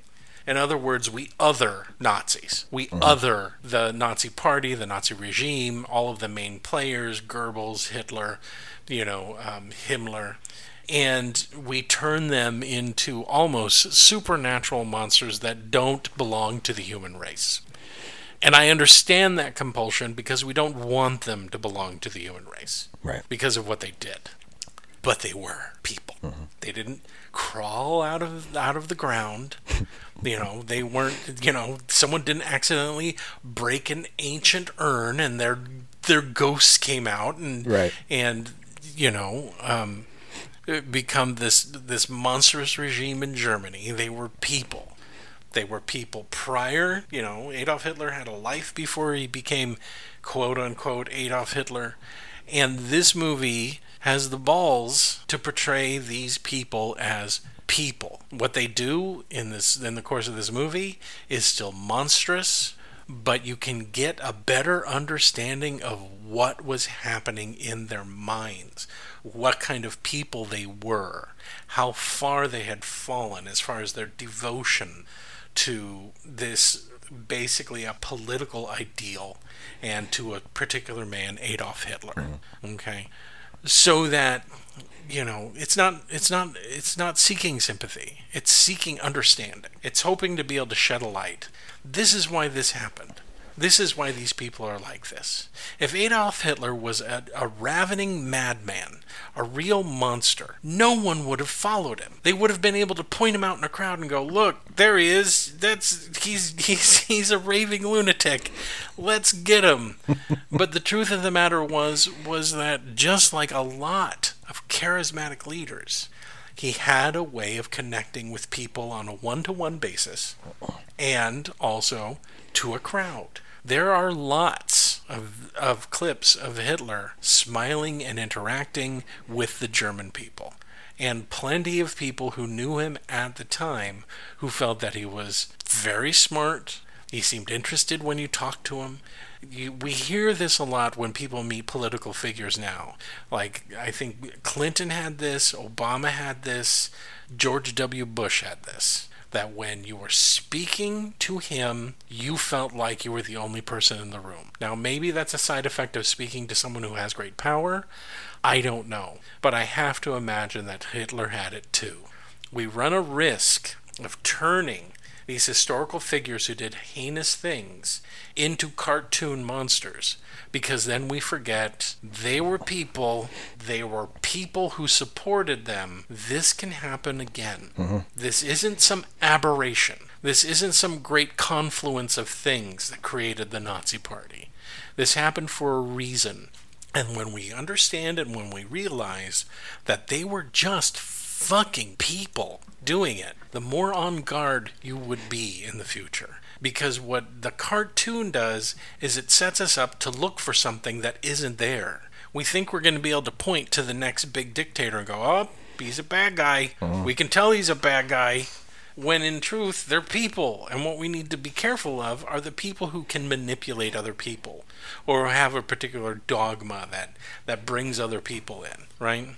I have some sympathy for the German people in this in this movie, but there's an, also a part of me that's kind of like you get what you pay for. Yeah. Oh Right. yeah. And I know that it wasn't the German people across the board. There were plenty of people who did not agree with Hitler, did not like him, and said from the very beginning, this is going to end badly for us. But a lot of them couldn't say that out loud, could they, Steve? No, definitely not. definitely. You don't, you don't want people to hear you saying that. If you wanted to say that, you had to pack up everything, run over to the next couple of countries over, and then shout it across the border. Yeah. That's one of the th- reasons why I love this movie, is because this is the first time in a long time where you see that the Nazis are being portrayed as people and not as things that are fun to kill in a movie, which is kind of what not. You want to see fun killing Nazis? Go watch an Indiana Jones film. Boy, oh boy, is it ever so much fun to kill them. But that isn't what this movie is. It's not a World War II movie. It's not, you know, even in the the better World War II movies, even Saving Private Ryan, they're just things. They're bad things that we have to kill and for freedom or whatever. Yeah. In this one, it's like, oh shit, they're just people. They're just goddamn people. And yeah, Hitler's a lunatic, but he's broken. For people who said they wanted to see Hitler suffer, watch this movie because you get to see him get torn apart mm-hmm. on on a, both a, a emotional and psychic le- level to the point in which he realizes he has to kill himself. It's not going to be complete. You want to see his ego completely destroyed, but his committing su- and committing suicide was his last bit of ego when he honestly believes that they're going to put his body up in a museum with a plaque underneath it that says Adolf Hitler. I guess I don't know. But this is this movie can be a hard watch. You can start feeling things and go, "Whoa, wait a minute. This these are Nazis. I'm not supposed to feel bad for these people, right?" Right. The hardest one I have is Speer because a couple of them are really dedicated to him, really dedicated to, to Hitler, the man. And I don't know if they're dedicated to Nazism, but they definitely benefited from their time with him, right? I mean, Speer, Speer got all of this praise from Hitler at the beginning, how he's making his his dream come true, how he, you know, you know, he was the only one that understood what Hitler wanted, what he saw Right. for the future of the German people. Um, and he even makes an excuse for Speer when he's listing all the people that betrayed him and why. And he, when it comes to Speer, he says he was an artist. Of course, he was, you know, of course he was an emotional artist, and so of course he's going to, he's going to betray me Yeah. right?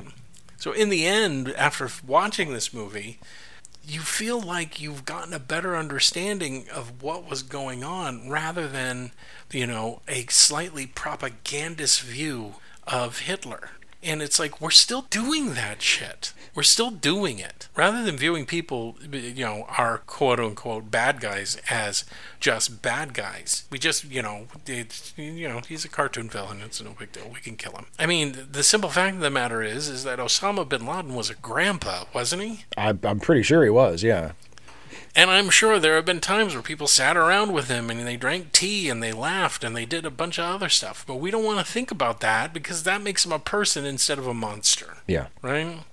All of our all of our all of our enemies have to be painted with a certain brush that takes away all of their humanity. So it makes it easier for us to feel good about killing them. Number one. And number two, it makes us feel good about us as a species because we get to other them. We get to make them something else. And we're going to, whew, we're glad they're gone. And the rest of us are perfectly fine.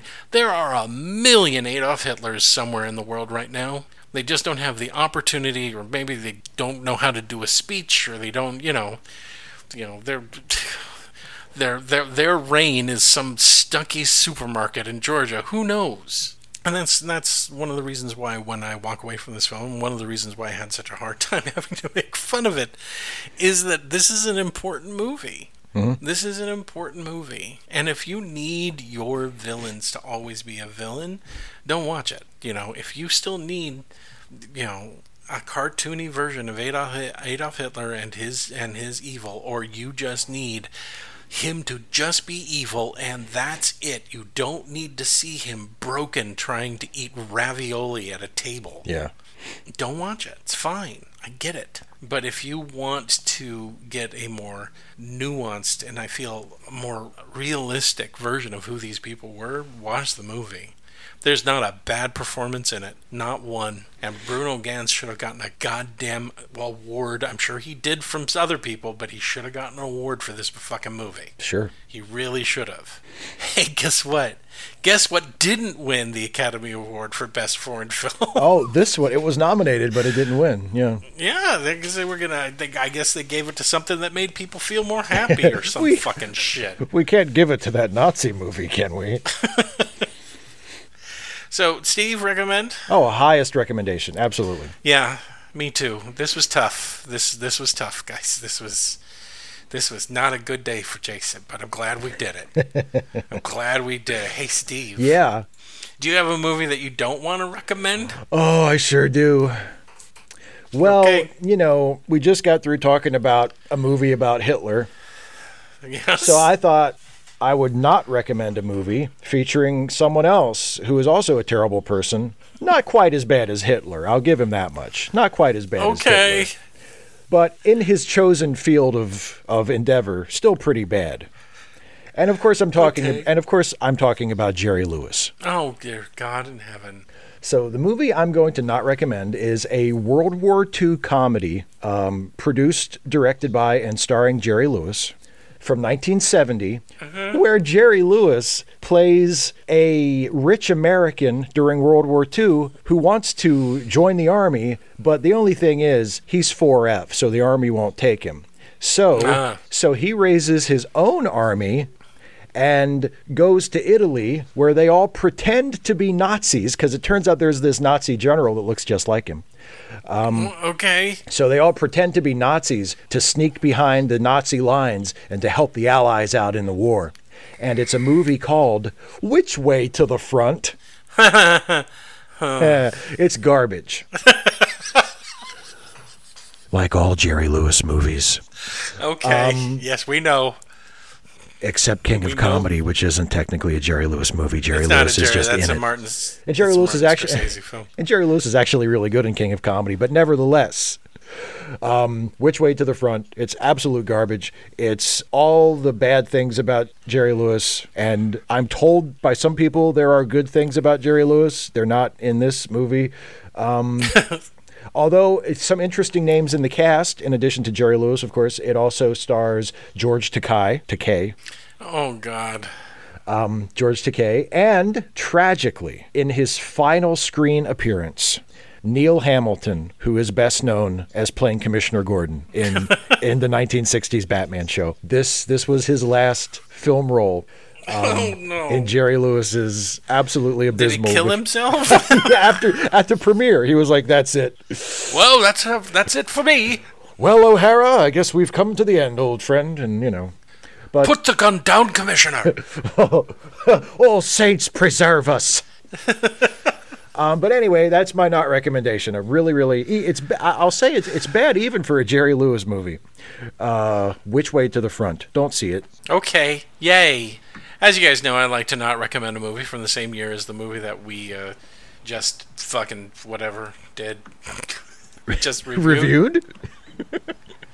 And there's only one movie because technically, I even though I said it came out in 2005 in the United States, it really came out in 2004, right, Steve? Yeah, it did. Yes. That's right. And there's only one movie that I cannot recommend from 2004. Oh, And I might, you know, some people may disagree with me, but fuck 'em, I don't care. The movie I'm not going to recommend is, uh, well, made by someone who swore up, down, and sideways that this did not have anti Semitic material in it. It did. I don't care what he says. I don't care who he grabs to say, yeah, there's nothing anti Semitic in it. The movie that I'm not going to recommend is the snuff film, The Passion of the Christ. Guys, if you want to be bored and then grossed out, watch Passion of the Christ. if you want to see Jesus get murdered in slow motion for two and a half hours, If that's what gets you off, then please go watch that. I'm sure there are plenty of people who liked it, but it wasn't getting played on anything other than TBN after it was released. Was it TB? What's the Christian broadcast? yeah, you got it. Yeah, T- TBN, the Trinity Broadcasting Network. Mm-hmm. Where I guess they play it on a loop or something. I know they show it on Easter. I think they have a digital channel that just shows that movie. this is the Mel Gibson directed movie where what's his name? Uh, Jim Johnny Jim Caviezel? Jim Caviezel. where he got struck by lightning while he was on the uh, when he was crucified, which I think that's God saying, "Stop it! I don't like this. Stop!" You're not doing anything good here. It really, I mean, a lot of people were like, "No, he's trying to show how much he suffered and this, that, and the other thing." I get it, but it comes off as a little fetishistic. A little bit, yeah. a little yeah just a little like i really love the fact that he suffered this much and i'm going to show you every cut scrape splinter whip you know everything was just i mean Caviezel, what what's his name again? Is it Caviezel? Yeah, Jim Jim Caviezel. is drenched in blood Oh, yeah. by the end of this movie. And other people have said, no, no, there were other Jews in it. That, that, that it wasn't just the evil ones that, you know, are misshapen and ugly and covered in oil. There were other good ones like Mary Magdalene and, uh, you know, all those saints guys. And don't forget Jesus. And it's like, yeah, the ones that are the basis for Christianity are all very young. I mean, Jesus Christ. Jesus was, what, 32 when he died? 33, yeah. 33. Do you remember how old his mom looked in this movie? like she was 35 years old, maybe? Yeah. They all look great. All the quote unquote good Jews looked great. And all the quote unquote bad Jews who, for some reason, and it's, I don't think it's in the Bible, were following Jesus around and like tormenting him during the entire movie. All don't look like that, do they? No, Steve? they don't. They don't. They it's sure don't. It sure is weird. But Mel Gibson was like, "I'm going to say something, and then I'm going to get drunk and say something that contradicts everything that I said here." But it's totally not anti-Semitic, even though I think the Jews control everything. Yeah. Well, I mean, Christ. here's the thing, right? Here's a little clue for you. If you make a movie, if you make a movie and you say it's not anti-Semitic, but like pretty much every major Jewish organization in the world sees it and says, "No, that's anti-Semitic." Guess what? Yeah. Guess what? They know it when they see it. Okay, Mm-hmm. they're used to it. They've been putting up with this shit for a thousand years. They know it when now they see I it. I won't put it past you. Maybe you thought it wasn't, but your subconscious got out, and you made decisions that were like, no, make all the make all the the bad Jews ugly and weird and covered in oil and just bloodthirsty for them, and and and at that point. You should be like, I'm not self-aware. I don't. I oh, my know- prejudices got out. other other than all of the anti-Semitism, the thing that I remember the most about this movie is um, when Jesus is carrying the cross. Um, and I, I, I, it's, I, it wasn't the first time I watched it, but maybe the second time I watched it. And he drops that cross so many fucking times. And I swear to God, I swear to God, there was a time when I, I, I, I think I may have even said out loud, if he drops that fucking cross one more time, it's like, we're like two hours into this. Let's get this fucking show on the road. But how else would you know it's heavy if he doesn't drop it all the time? It's like he drops it, and then there's like the slow motion shot from a low angle of him picking it up again. It's like, all right, I uh-huh. get it. And remember, the devil's in it. That's And right. some people said, no, no, it wasn't the evil Jews. It was the devil Sure. that's in it. Because that's. Don't see it, guys. You're missing nothing. It was controversial, and it had a whole bunch of people talking about the controversy at the time that it came out because it was super violent and anti-Semitic. And there are better Jesus it- movies. There are better Jesus and the- movies. Mm-hmm. and then it went to the cable channel it deserved and no one's no one's really they're talking about making it made a shit zillion dollars because Mel Gibson went to all the evangelicals in the United States Yeah. to get them to endorse the film and, and, and you know pump up the film and say everyone needs to go see it because oh boy oh boy Well, and and you- and churches bought What? blocks of tickets. Sure, that was that did. was one of the main things that made it to be such a huge box office match was that churches would buy blocks reason, of tickets. Gibson's getting ready to do it again because he's making a sequel. I can't wait. Uh, yeah, neither can I. Is this going to Oh, be boy. about Peter getting beaten to death for two hours? I mean, like, like what else is there? He's like I don't reading through the know, Oh shit! They crucified him upside down. Fuck yeah! this is gonna be great. Uh, Steve, Yes, this movie took a toll. I can tell, me. my friend. I can tell. So I need to do something fun and happy. Okay, I, Next. I'm with you. I'm with you. I need I need something that puts me in a good mood. Okay. God damn it. So now's the time when Steve chooses a movie. It's a blind choice. Yes. He doesn't know and I give him I give him options to choose. So Steve, Yes. f- please choose the next movie we're going to review. A. You're not getting a B or a C. Fuck it. A. All right. I guess I'll go with Make A. Make your choice. I guess I'll go with A. A! Yay! well, I can't believe it, but it's been 10 years since this movie came out. So now we can finally fucking review it. Oh boy. And maybe it hasn't hol- held up. Maybe it has. It was directed by someone who we don't really like anymore and would wish would kind of go away and stop saying things on Twitter or any social media platform. Oh boy. And I bet that he wishes there's a whole bunch of people that he used to work with that would probably he wished would shut up to, but they're not gonna. they're not gonna.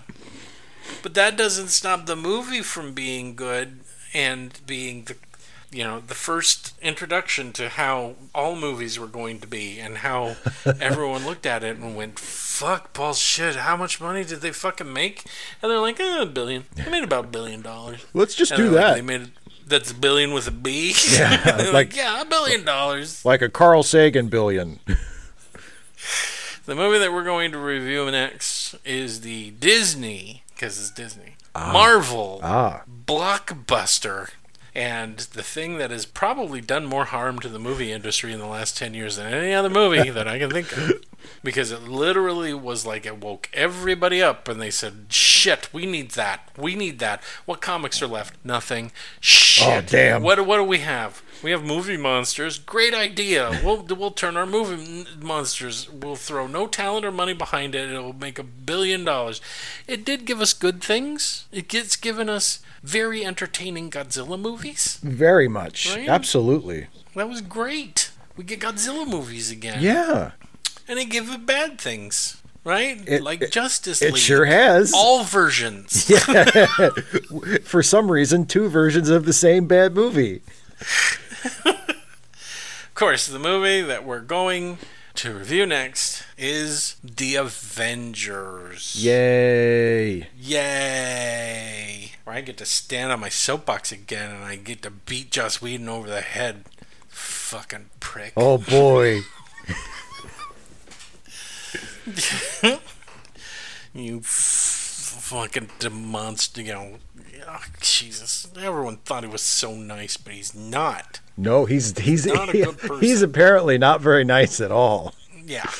But he's better than some, but not as nice That, as yeah, others. it's you know Hollywood is a fucked up place, as as we've said time Yeah. and time again. It's pretty fucked up. But if you guys want to get all the jokes, watch The Avengers again. I'm saying again because I'm assuming you've watched it. You've seen it. Everybody's fucking seen it. It didn't make a billion dollars because one dickhead kept going back to the movie theater. Have you seen the Avengers? Shut up, Stan. I'm trying to eat my soup. It's super Oh, neat. but it's filled with action packed excitement the Marvel way. Please let me eat. Can I eat my food? They give me a nickel every time someone sees it, true believer. How rich do you think he was when he passed? Oh boy, probably pretty rich. Hey, you know how how rich was he? Richer than Steve Ditko. and he was like, "At least I made more money than Ditko." And fuck Kirby. Fuck Kirby too. He's been dead forever, and now I can pretend we're best friends. All right, that's it. We made it. We did. We made it. I'm gonna stare into a pool of water. I don't know where it's gonna be. Probably in my goddamn bathroom sink. I got it.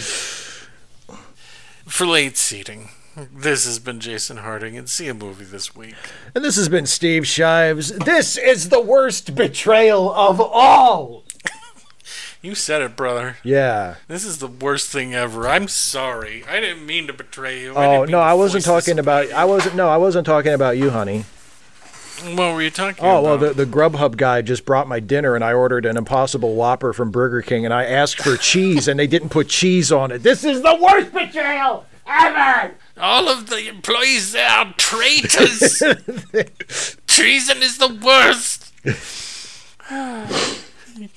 you turn to nobody in your house. Yeah, I want you to go to the Burger King and I want you to kill. would you to find the shift manager? I want his head on my desk by tonight. Look here, it says cheese on the receipt. There is no cheese. They owe me 25 cents. They even checked the cheese box on the wrapper. There's no cheese on this sandwich. Somewhere in that Burger King is a, a lost piece of cheese that belongs on the burger. You will kill them. You will find this piece of cheese and you will return it to me You will Bring me the cheese. before it gets cold. but, um, mein Führer, we can't uh, possibly. We don't have the men. The cheese, to do the cheese, the time. cheese, the cheese, the cheese. I think we found a new scene to meme. yes, exactly. Fegelein, Fegelein, Fegelein, Fegelein.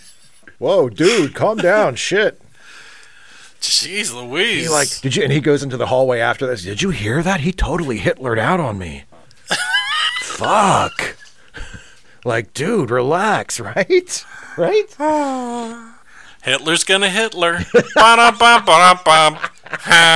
You know, I did have I I did have the thought while watching Starting to feel bad again, Steve. I, I did have the. Well, I'll make you feel real bad one last time, and then we can and then Oh, we can call this to a close.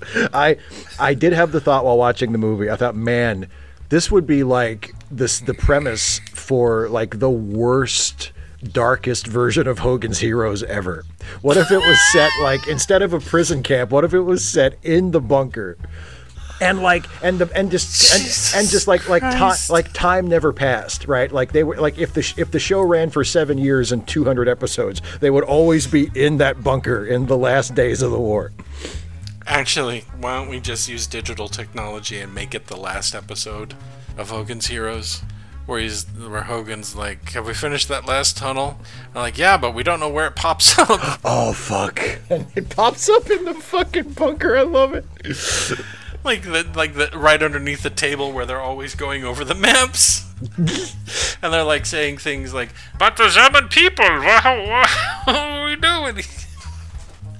we gotta stop. We gotta stop now. okay Okay. i don't want you to feel any worse I don't want to either. okay I already have a migraine. Well, you know what? I've been stressed We- out about this. we got we got all the hitler jokes out i think we're good Mm-hmm. so no hit i'll tell you what i'll make you a deal no hitler jokes for the avengers I think that's doable. okay i think we can pull Except that for off. the scene where the man who is obviously a survivor of the concentration camp stands up and says to Loki, There'll always be men like you. Oh fuck yeah, that's right. Damn. we can't escape. It's not something we can get away from. You- You'll have to do that scene, and you'll have to not do any of the Hitler jokes, because I'm not going to be able to. Okay. Okay? Okay. Great. Bye, everybody. Bye everybody.